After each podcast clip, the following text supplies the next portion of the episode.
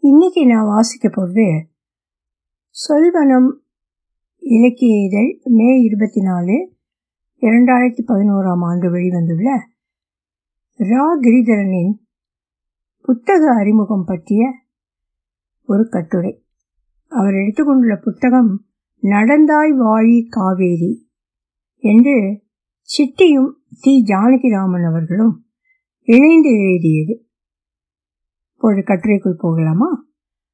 நடந்தாய் வாழி காவேரி. காவேரியே ஒரு சங்கீத கச்சேரி. போன வருட துவக்கத்தில் நண்பர் சித்தார்த் வெங்கடேஷுடன் பயண நூல்கள் பற்றி பேசிக் கொண்டிருந்தேன். பிரபல ஆங்கில பயண நூலான ஸ்லோலி டவுன் த கேஞ்சஸ் பற்றி கூறும்போது தமிழிலும் நதியோடு செல்லும் பயணங்கள் பதிவு செய்யப்பட்டிருப்பதை குறிப்பிட்டு காவிரியில் பயணம் பற்றி நடந்தாய் வாழி காவேரி என்று ஒரு கிளாசிக் புத்தகம் இருக்கே என அறிமுகப்படுத்தினார். அப்படித்தான் டி. ஜானகிராமன் சிட்டி இணைந்து எழுதிய புத்தகம் எனக்கு அறிமுகமானது. சிலப்பதிகாரத்திலிருந்து பெற்ற உந்துதலால் இப்பயணம் மேற்கொள்ளப்பட்டது என நண்பர் மேலும் கூறி என் ஆர்வத்தை அதிகரித்தார். அடுத்த சில மாதங்களில் இந்தியாவுக்கு வந்தபோது பல பிரபல தமிழ் புத்தக கடைகளில் கிடைக்காமல் ஹிகின் பாதம்ஸில் விற்காமல் ஓரமாக ஒதுங்கியிருந்த பதியை கையகப்படுத்தினேன். அதுவரை தமிழில் பயணங்கள் குறித்து நான் படித்தவை மேற்கு இந்திய பயண நூலான வெள்ளி பனிமலை மீது தவிர எஸ். ராமகிருஷ்ணன் ஆ. முத்துலிங்கம் போன்ற எழுத்தாளர்களின் கட்டுரைகள் மட்டுமே. இவர்களது பல புனைவுகளும் பயணங்களை அடிப்படையாக கொண்டவை. பயணத்தில் கிடைக்கும் அனுபவத்தை பல புனைவுகளாக மாற்றி அமைக்கும் போது கற்பனைக்கும் கிட்டாத எல்லைகளை தாண்ட முடிகிறது அப்புனைவுகளுக்கு மிகப்பெரிய பலமாக இருந்தாலும் பல சமயங்களில் புனைவுகளாகவும் மறக்க முடியாத நிகழ்வுகளாகவும் மாற்றி எழுதும்போது பயண அனுபவங்களின் ஆதார சுருதி மாறிவிடுகிறது இலக்கற்று பயணம் செய்பவர்களின் சிதறுண்ட குறிப்புகள் பெரும் தேடல் அனுபவமாக நம்முன் விரிகிறது.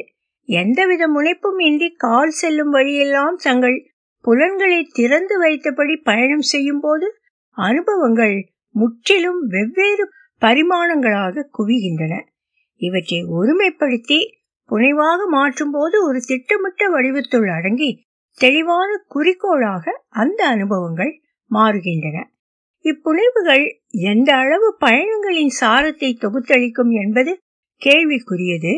இதனால் பயண அனுபவங்கள் புனைவுகளாக மாறுவதை விட வரலாறு மற்றும் சமூக பிரஞ்சையோடு குறிப்புகளாக இருந்தால் பரந்த அனுபவ சுரங்கத்தை அழிப்பது போல் தோன்றுகிறது. ஒரே ஆன்மீக அனுபவத்தை விவரிக்கும் பல மதங்கள் போல் ஒரே நதியை பற்றி பல பயண கட்டுரைகள் எழுதப்பட்டிருக்கின்றன. ஒவ்வொரு கட்டுரையும் ஒரே நதியின் வெவ்வேறு பரிமாணத்தை காட்டும். துருவங்களிலும் மலைகளிலும் பனிப்பாளங்களாக சிறு ஊற்றுகளாக உயரமான வீழ்ச்சிகளாக மேகத்தை கருத்து கனக்க வைக்கும் நீர் பொட்டலங்களாக தண்ணீர் பல வடிவங்களில் உருமாறியபடி இருப்பதால் தண்ணீரின் பல முகங்களை பற்றிய சொற்குவியல்களாக மட்டுமே நதியை விவரிக்க முடியும். பயணம் செல்வோரின் மன விசாரத்தை பொறுத்து நதியின் ரூபம் மாறும். தங்கள் அனுபவங்களை எழுத்தில் வடிக்கும் போது நதியின் சித்திரம் உண்டாக்கிய மன எழுச்சியை பொறுத்து பயண கட்டுரைகளின் தரம் அமைந்திருக்கும். நல்ல இலக்கியம் மற்றும் கவிதை அறிமுகம் இருக்கும். பயணியின் கண்களுக்கு தெரியும் நதி சுற்றுலா பயணியின் பார்வை கோணத்திலிருந்து முற்றிலும் மாறுபட்டிருக்கும். பல சமயங்களில் இருவரும் வெவ்வேறு நதிகளை பார்த்தனரோ என தோன்றும். சித்தி தி ஜானகிராமன் ராஜகோபாலன் மற்றும் சில நண்பர்கள் காவிரியோடு பயணம் செய்திருக்கிறார்கள். பூம்புகாரிலிருந்து ஆரம்பிக்க எண்ணி இருந்தாலும் பெங்களூர் குடகு பாதையிலிருந்து காவிரியின் மூலத்தையே நோக்கி இவர்களது பயணம் தொடங்குகிறது. குடகு சிவசமுத்திரா நீர்வீழ்ச்சி ஸ்ரீரங்கப்பட்டினம் மைசூர் பாகமண்டலம் மெர்காரா என கர்நாடக மாநில எல்லையிலிருந்து பல கிளை நதிகள் வழியே தலைக்காவேரி எனும் காவிரி மூலத்தை அடைகிறார்கள். பின்னர் அதே வழியாக திரும்ப பயணித்து ஒகேனக்கல் கரூர் திருச்சி தஞ்சாவூர் கொள்ளிடம் கல்லணை காவேரி பூம்பட்டினம் அடைந்து காவிரி கடலில் சேர்வது பயணம் முடிகிறது. நதி மூலத்திலிருந்து விழுந்தோடி கடல் அன்னையை கலக்கும் இடமான காவிரிப்பட்டினம் வரை காவிரியோடே பயணம் செய்வது இப்பயணத்தின் நோக்கம். தேடலின் விசித்திரம் சென்றடையும் இடத்தில் இல்லை. பயணத்தின் உண்மையான அங்கங்களில் மட்டுமே அதன் ஆத்மா அமைந்திருக்கும் என்பதை போல நதியை தவிர பிற திசைகளையும் பல காலங்களையும் அவர்கள் கடந்தார்கள். பல இடங்களில் நதி காட்டுக்குள் புகுந்து மலைகளுக்கிடையே மறைந்து ஊற்றாக பல இடங்களில் வெளிப்பட்டு விளையாட்டு காட்டியதால் அவர்களுக்கு அதன் முழு பரிமாணம் தெரியவில்லை என்ற குறை இருந்திருக்கிறது. மேலும் காரில் மட்டுமே பயணம் செய்ததால் காவிரி கரையோரம் இருந்த முக்கியமான ஊர்களை மட்டுமே பார்க்க முடிந்தது. பல மாதங்கள் பயணம் செய்தால் மட்டுமே காவிரியின் ஒவ்வொரு பகுதியையும் பார்க்க முடியும். அதற்கான நேரம் இல்லாததால் இப்பயணத்தை ஒரு முழுமையான அனுபவமாக இவர்கள் கருதவில்லை. எந்த பயணத்துக்கும் இருக்கும் கிளை பயணங்கள் போல் இவர்களது பயணம் காவிரியின் பல தாத்பரியங்களை பூ இதழ் போல் விரித்து காட்டுகிறது. காட்டாறு போல் பாறையை பிளந்து விரையும் தலைக்காவேரி சிவசமுத்திர பகுதியாகட்டும் வறண்டு போன தமிழ்நாட்டு பகுதிகளாகட்டும் நதியின் போக்கை மட்டும் இவர்கள் ரசிப்பதில்லை. பயணத்தின் பல முகங்களாக நதிக்கரை ஓரம் வாழும் மக்களின் வாழ்க்கை அவர்களது நம்பிக்கைகள் கன்னடம் மற்றும் தமிழ்மொழி பிரயோகங்கள் இயற்கை வளங்கள் காவிரியின் செழிப்பு என எல்லாவற்றையும் ரசித்திருக்கிறார்கள். அவற்றை பயணக்கட்டுரைகளில் மிக விரிவாக பதிந்திருக்கிறார்கள். கண்ணகி கோவிலன் நடந்த பாதையில் செல்ல வேண்டும் என வரலாற்று பார்வையில் தொடங்கும் இவர்களது பயணம் சிவசமுத்திர நீர்வீழ்ச்சியில் காவிரியின் இயற்கை அழகில் மையம் கொள்கிறது. பின்னர் குடகு மைசூர் என போகும் வழியெங்கும் செழிப்பான மலைத்தொடர்களின் மலரை பறிகொடுத்தபடி பயணம் செய்கிறார்கள். சுற்றுலா பயணிகள் போல் மேலோட்டமாக பார்க்காமல் பயண வழியில் தெரியும் மரங்கள் செழிப்பான இயற்கை வளங்கள் அவ்வப்போது இடையில் வேகத்தடையாக வரும் மழை அன்பான வார்த்தைகளால் வழிகாட்டியவர்கள் தோட்டங்கள் என பார்க்கும் அனைத்தையும் வர்ணித்தபடி செல்கிறது பயணம். அதை தவிர காவிரியின் கதை குறித்த விவாதங்கள் புராணங்கள் கோயில்களின் ஐதீகங்கள் என பல கருத்து விவாத சண்டைகளும் உண்டு. செல்லும் இடத்திலெல்லாம் இவர்களுக்கு பலர் வழி சொல்லியும் இரவு தங்க இடம் அளித்தும் சுவையான உணவு வகைகளை சாப்பிட கொடுத்தும் அன்பாக உபச்சரித்துள்ளார்கள். அந்த மக்களின் வாழ்க்கையை உற்று கவனித்து தொகுத்துள்ளதால் நதியின் கதையாக மட்டுமல்லாது மக்களின் கதையாகவும் இவர்களது பயணம் அமைந்திருக்கிறது. அதுவே இப்புத்தகத்தை செவ்வியல் படைப்பாக மாற்றுகிறது. ஆசிரியர்கள் சொல்லும் பல சம்பவங்கள் நம்மை அவ்விடங்களுக்கே அழைத்து செல்வது போல் தோன்றுகிறது. குறிப்பாக காவிரி ஆற்றின் பயணம் பல விதங்களில் வர்ணிக்கப்படும் போது அதன் சுழிப்பு நம்முன் நிகழ்வது போன்றும் அதன் நீர்த்தவிரைகள் நம் முகத்தில் அரைவது போலவும் தோன்றுகிறது. மேற்கிலிருந்து கிழக்கு நோக்கி விரைந்தோடும் நதியை அதன் அதன் போக்கு திசையின் எதிர் திசையில் பயணம் செய்து நதி மூலத்தை அடைகிறார்கள். கார் பயணமாதலால் எல்லா இடங்களிலும் நதியை சந்திக்க முடிவதில்லை. ஆங்காங்கே போக்கு காட்டி வளைந்து மறைந்து வெளிப்படும் சிறு குழந்தையாக இருந்தாலும் கர்நாடக மாநிலத்தின் ஆற்றின் சீற்றம் பல இடங்களில் அதன் சக்தியை வெளிப்படுத்துவதாக அமைந்திருக்கிறது. இப்பயணத்தில் இவ்வொரு இடமும் காட்சிப்படுத்துவதோடு மட்டுமல்லாது அதன் வரலாறு ஐதீகம் பண்டைய மக்கள் வாழ்வு பற்றிய சிந்தனைகள் படிப்பவர் மனதில் ஒரு ஆசுவாசத்தை கண்டிப்பாக ஏற்படுத்தும். காவிரி பயணம் என்பது வெறும் நதிக்கரையில் உட்கார்ந்து உண்டு மகிழ்ந்து பேசி செல்வதற்கான இடமல்ல என்பது இப்பயணிகளின் கருத்து. வரலாற்றின் நீட்சியாக பார்த்தால் இந்திய பண்பாடு கலாச்சாரம் மற்றும் மக்களின் சுகதுக்கங்கள் சங்கமிக்கும் இடம் நதிக்கரை. நதிக்கரை கலாச்சாரம் நதி பிரவாகத்தின் சுழிப்பை போன்றது. காவிரி பல இடங்களில் காட்டாறு போல் வேகமாகவும் பல இடங்களில் அமைதியாகவும் கடக்கிறது. மக்களின் வாழ்வும் அப்படித்தான். இன்னின்ன இடத்தை பார்த்தேன் அதன் அழகே அழகு என்று சுற்றுலா பயணி போல் நிறுத்தி கொள்ளாமல் மக்களின் பழக்க வழக்கங்கள் மண் மற்றும் மரபு மீது அவர்களுக்கு இருக்கும் பிடிப்பு நதி சார்ந்துள்ள மக்களின் எளிமையான வாழ்க்கை போன்றவற்றை விவரித்திருப்பது இந்தியா எனும் ஒருமித்த கருத்தை நம்முள் விதைக்கிறது. பண்டைய தென்னிந்திய நாகரிக வளர்ச்சியில் முக்கிய பங்கு வகித்ததாலும் மக்களின் வாழ்க்கையை பிரதிபலிப்பதனாலும் காவிரி இலக்கியங்களிலும் பிரதான பாத்திரமாக காட்சியளிக்கிறது. காவிரி கரையில் வாழ்ந்ததால் தி ஜானகிராமனின் பல கதாபாத்திரங்கள் காவிரி நதியின் இயல்பை ஒட்டி இருப்பது இயல்பானதே.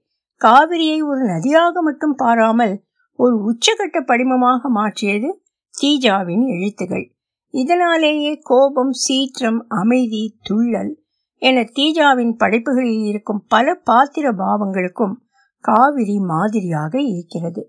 உருவாகும் இடத்திலிருந்து ஸ்ரீரங்கப்பட்டினம் தலைக்காவேரி ரங்கன் திட்டு சிவசமுத்திரம் ஒகேனேக்கல் என ஒவ்வொரு இடத்திலும் ஓடுவது வெவ்வேறு நதியோ? என தோன்றும் அளவுக்கு காவிரியின் தோற்ற மாற்றத்தை பார்க்கும் இப்பயணிகள் வியக்கிறார்கள். உருவாகும் இடத்தில் மிகுந்த சீற்றத்துடன் காடு மலைகளை தாண்டி நிலப்பகுதிக்கு விரைகிறது. பின்னர் பெண் அடுத்த வீட்டு பெண்ணை போல் மிக அமைதியாக மனிதன் உருவாக்கிய அணைக்கட்டுக்குள் அடங்கி பவானி கொள்ளிடம் என பல கிளைகளாக பிரிகிறது. இப்பயணிகள் காவிரியை தங்கள் கண்களால் மட்டும் அனுபவிப்பதில்லை தங்கள் காதுகளை திறந்து வைத்து தூக்கமில்லாத இரவில் காவிரியின் ஓசையை கேட்கிறார்கள். மக்களின் வாழ்வில் வளம் சேர்க்கும் இந்த நதி அருகிலுள்ள இயற்கை அழகுகளை செழிப்பாக்குகிறது. நதிப்படுகை அருகே நறுமணப் பூக்கள் நிரம்பி இருப்பதால் காற்றில் ரம்யமான மனம் வீசுகிறது.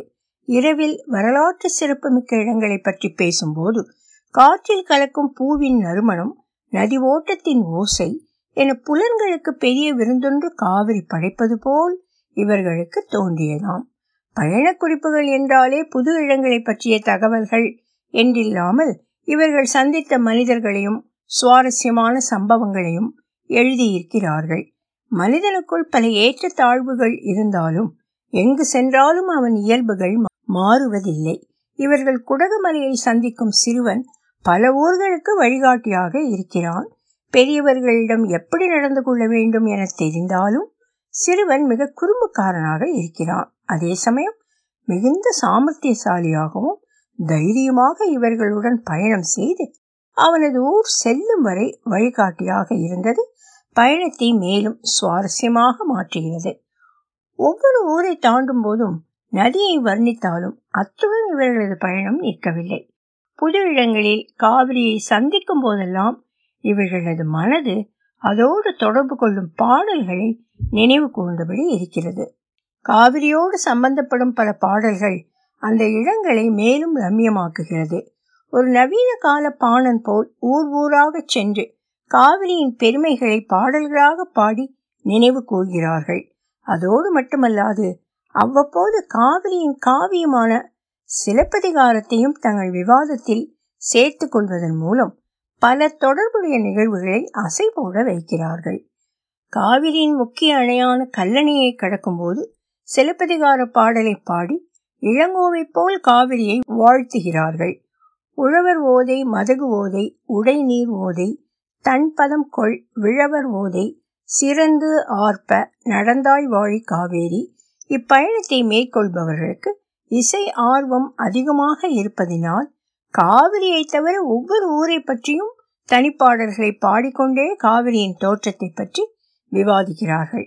அருணாச்சல கவிராயர் தியாகையர் பாடல்கள் கோபாலகிருஷ்ண பாரதியின் நந்தனார் சரித்திரம் என தமிழின் இசை பாடல்களில் காவிரியின் தொன்மையையும் காவிரி படுகையிலிருந்து ஊர்களை பற்றியும் வாசக கவனத்திற்கு கொண்டு வருகிறார்கள். திருவையாறு குடகுமலை மைசூர் கிருஷ்ணராஜ சாகரம் ராமநாதபுரம் ஒகனேக்கல் புகார் கடற்கரை என எல்லா இடத்திலும் நதியை விவரிக்கும் அதே நேரத்தில் அந்தந்த இடத்தில் பிறந்த வாழ்ந்த அறிஞர்களின் பெருமைகளையும் விவாதிக்கிறார்கள். இதன் மூலம் காவிரிக்கரை ஒரு மேன்மை பொருந்திய நாகரீக வளர்ச்சி மையமாக நம்முன் விரிகிறது. இவர்கள் விவரிக்கும் ஆளுமைகளை கணக்கில் கொள்ளும்போது இந்திய தென்னாட்டின் ஆளுமை பெட்டகத்திலிருந்து வரிசையாக விவரிப்பது போல் உள்ளது. ராஜராஜன் ராஜேந்திரன் இளங்கோ கம்பன் ஒட்டக்கூத்தன் அருணாச்சல கவிராயர் தியாகையர் சியாமசாஸ்திரி நாயன்மார்கள் ஆழ்வார்கள் திருவாவூடுதுறை ஆதீனங்கள் என அவர்களது பட்டியல் முடிவில்லாமல் நீண்டு கொண்டே இருக்கிறது. எத்தனை எத்தனை ஆளுமைகள் காவிரி புகழை பாடியிருக்கிறார்கள் என நினைக்கும் போது படிக்கும் நம்மால் வியக்காமல் இருக்க முடியவில்லை. அத்தனை மனிதர்களையும் காவிரி பாதித்துள்ளது. அவர்களது செயல்களால் காவிரிக்கும் பெருமை. காவிரி கிழக்கிலிருந்து மேற்கு பாயும் இடங்கள் அனைத்தும் புண்ணிய பூமியாக நம்பப்படுகிறது. அதனால் அத்தகைய இடங்களில் பல கோயில்கள் எழுப்பப்பட்டுள்ளன. நதியின் அழகை ரசித்த கையோடு இக்கோயில்களையும் இவர்கள் விட்டு வைக்கவில்லை. ஸ்ரீரங்கம் கோவில் கும்பகோணம் நாகேஸ்வரன் கோவில் அகத்தீஸ்வரர் ஆலயம் என காவிரி தொட்டு செல்லும் கோயில்களின் வரலாறு அவற்றில் இருக்கும் நுணுக்கமான சிற்பக்கலை கோயில் அலங்கார வேலைப்பாடுகளில் மனம் குவிந்து பல மணி நேரங்கள் செலவு செய்கிறார்கள். வரலாறு ஐதீக கதைகள் காவிரியின் உருவமைப்பு போன்ற விவரணைகள் மூலம் இவ்விடங்களை பற்றிய ஒரு குறுக்குவெட்டு தோற்றத்தை கொடுத்து விடுகின்றனர். கர்நாடக மாநிலத்தை தாண்டி தமிழ்நாட்டுக்குள் வரும் காவிரியின் வேகம் பல அணைகளால் மட்டுப்படுத்தப்படுகிறது. கிருஷ்ணராஜ சாகரம் மேட்டூர் கல்லணை போன்ற பகுதிகளை கடக்கும்போது பாசன திட்டங்களை பற்றி விவாதிக்கிறார்கள். காவிரி டெல்டா பகுதியில் பாசன முறைகள் பல கிளைகளாக பிரியும் காவிரி ஆறு மூலம் செழிக்கும் வயல்கள் என இவர்கள் கூறுவதை படிக்கும்போது இன்றைய நிலவரம் வருத்தம் தருகிறது. நல்லவேளை தமிழ்நாட்டில் காவிரி நீர்ப்பரப்பு ஓரளவு இருந்தபோது இவர்களது பயணம் நடந்தது. இன்று இதே பயணத்தை இவர்கள் மேற்கொண்டால் எப்படிப்பட்ட வறண்ட படுகைகளை காண நேரிடும் என நினைக்கும் போது காவிரியால் ஒரு அற்புதமான பயண நூல் சாத்தியமாகி அதன் பெருமையை கூட்டிக் கொண்டது என்றே கொள்ளலாம். காட்டாறு போல் பாய்ந்து வந்த கடலோடு கலக்க விரையும் காவிரியை அணை போட்டு தடுப்பதால் அந்தந்த ஊர்களுக்கு உண்டாகும் நன்மைகளும் மின்சார உற்பத்தி பெருக்கமும் இதன் கிளை உபகரணங்களாக வர்ணிக்கப்படுகின்றன. கரிகாலன் கல்லணையை கட்டும் வரை காவிரிக்கு தடுப்பே இல்லை. வெறும் கல் மண்ணால் கட்டப்பட்ட கல்லணை காட்டாறு போல் பாய்ந்த காவிரியின் வேகத்தை கட்டுப்படுத்தியது என்று நினைக்கும் போது அக்கால வல்லுநர்களின் திறனை கண்டு வியக்காமல் இருக்க முடியவில்லை. புத்தகம் முழுவதும் விரவி கிடக்கும் நகைச்சுவை உணர்வு வாசிப்பு அனுபவத்தை அதிக சுவையுள்ளதாக ஆக்குகிறது. குறிப்பாக பல பகுதிகளை வாய்விட்டு சத்தமாக பலமுறை படித்து ரசித்தேன். மெதுவாகவே போய்கொண்டிருந்த வண்டி திடீரென்று கட்டுக்கடங்காமல் சாலையோரத்தில் இருந்த ஒரு புளிய மரத்தை ஆசையாய் தழுவிக்கொள்ள விரைந்தது. காரோட்டி உயிரை கையில் பிடித்துக்கொண்டு பிரேக்கை போட்டு எப்படியோ அந்த காதல் நிகழாமல் தடுத்து விட்டார். வலம்புரிநாதர் ஆலயத்தை பார்த்த பிறகு வால்மீகியின் ராமாயணத்தில் விசேஷமாக எனக்கு ஒன்றும் தெரியவில்லை. எல்லாம் இப்போதுள்ள சிறுகதை மாதிரி தான் இருக்கிறது என்று ஒரு விமர்சகர் என்னிடம் சொல்லியிருந்தார். தேர்ந்த புது பசலிகள் இத்தகைய பொன்மொழிகளை உதிர்க்கும் போது தலபுராணமும் இருந்துவிட்டு போகட்டும் என்றுதான் தோன்றுகிறது. பல இடங்களில் விஞ்ஞான முறைப்படி பாசனங்கள் அமைப்பதோடு விஞ்ஞானத்தை கொண்டு தேவையில்லாத பழைய நம்பிக்கைகளையும் மாற்றி அமைக்கலாம் என கூறுவதன் மூலம் ஐதீகங்கள் நம்பிக்கைகளை முழுமனதோடு பார்க்காமல் விமர்சன பார்வையோடு அணுகுவது போல் முதலில் தோன்றும். ஆனாலும் பாரம்பரிய நம்பிக்கைகள் ஒரு காலத்தின் பிரதிபலிப்பு அக்கதைகளை இன்றும் அடுத்த சந்ததியினரிடம் விவரிக்கும் போது ஒரு தொடர் சங்கிலி போல் வரலாறு கைமாறுகிறது. அதனால் இக்கதைகளை முழுவதும் நம்ப வேண்டியதும் இல்லை. நம் கலாச்சார சொத்துகளாக இவை பாதுகாக்கப்பட வேண்டும் எனவும் இப்பயணிகள் விவாதிக்கிறார்கள். பயண குறிப்பை கொண்டு சென்ற இடங்களை வாசகர்களின் கண்கள் முன்னிறுத்துவது பயணம் செய்வதை விட மிக கடினமானது.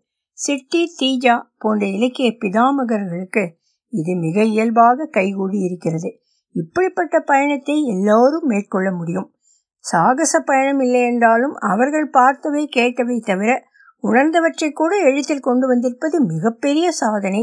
இதை படிக்கும்போது காவிரி ஓட்டத்தின் சத்தம் நீர்வீழ்ச்சியின் திவலைகள் கரைகளில் வளர்ந்திருக்கும் பூக்களின் வாசனை எல்லாவற்றையுமே இவர்களது எழுத்தின் வழியாக என்னால் உணர முடிந்தது. இந்த பகுதியை பாருங்கள். ராமநாம பாட்டை கணீர் என பாடிய வண்ணம் தெருவோடு நடந்து காவிரிக்கு குளிக்கச் செல்வாள் என்று சொல்லி பாடி காட்டினார். இருளையும் காவிரி கரை ஊரையும் மனதில் பார்க்க கண் மூடிக்கொண்டது.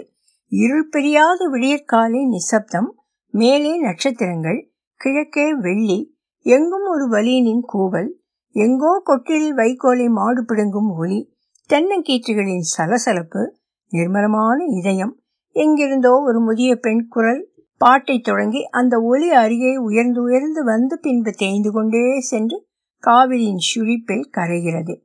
கண்ணை மூடி அவர் கண்டதை எழுத்தின் மூலம் எத்தனை அழகாக வெளிப்படுத்தியுள்ளார். அதே போல் இயற்கையை வர்ணிக்க இவர்கள் உபயோகப்படுத்தும் சொற்றொடர்கள் ஈரம் மிகுந்த காற்று நம்மை தீண்டுவது போல் உள்ளது. மலைமேல் ஏறும்போது கீழுள்ள நிலத்தை பார்த்து குளித்துவிட்டு துடைத்து கொள்ளாமல் மாற்றுடை அணியாமல் சொட்ட சொட்ட வரும் பெண் போல கீழ்நிலம் காட்சியளித்தது என்னை வர்ணிக்கும் போது நிலத்தின் பசுமை ஒரு அற்புதமான காலை காட்சியாக நம்மை ஆட்கொள்கிறது.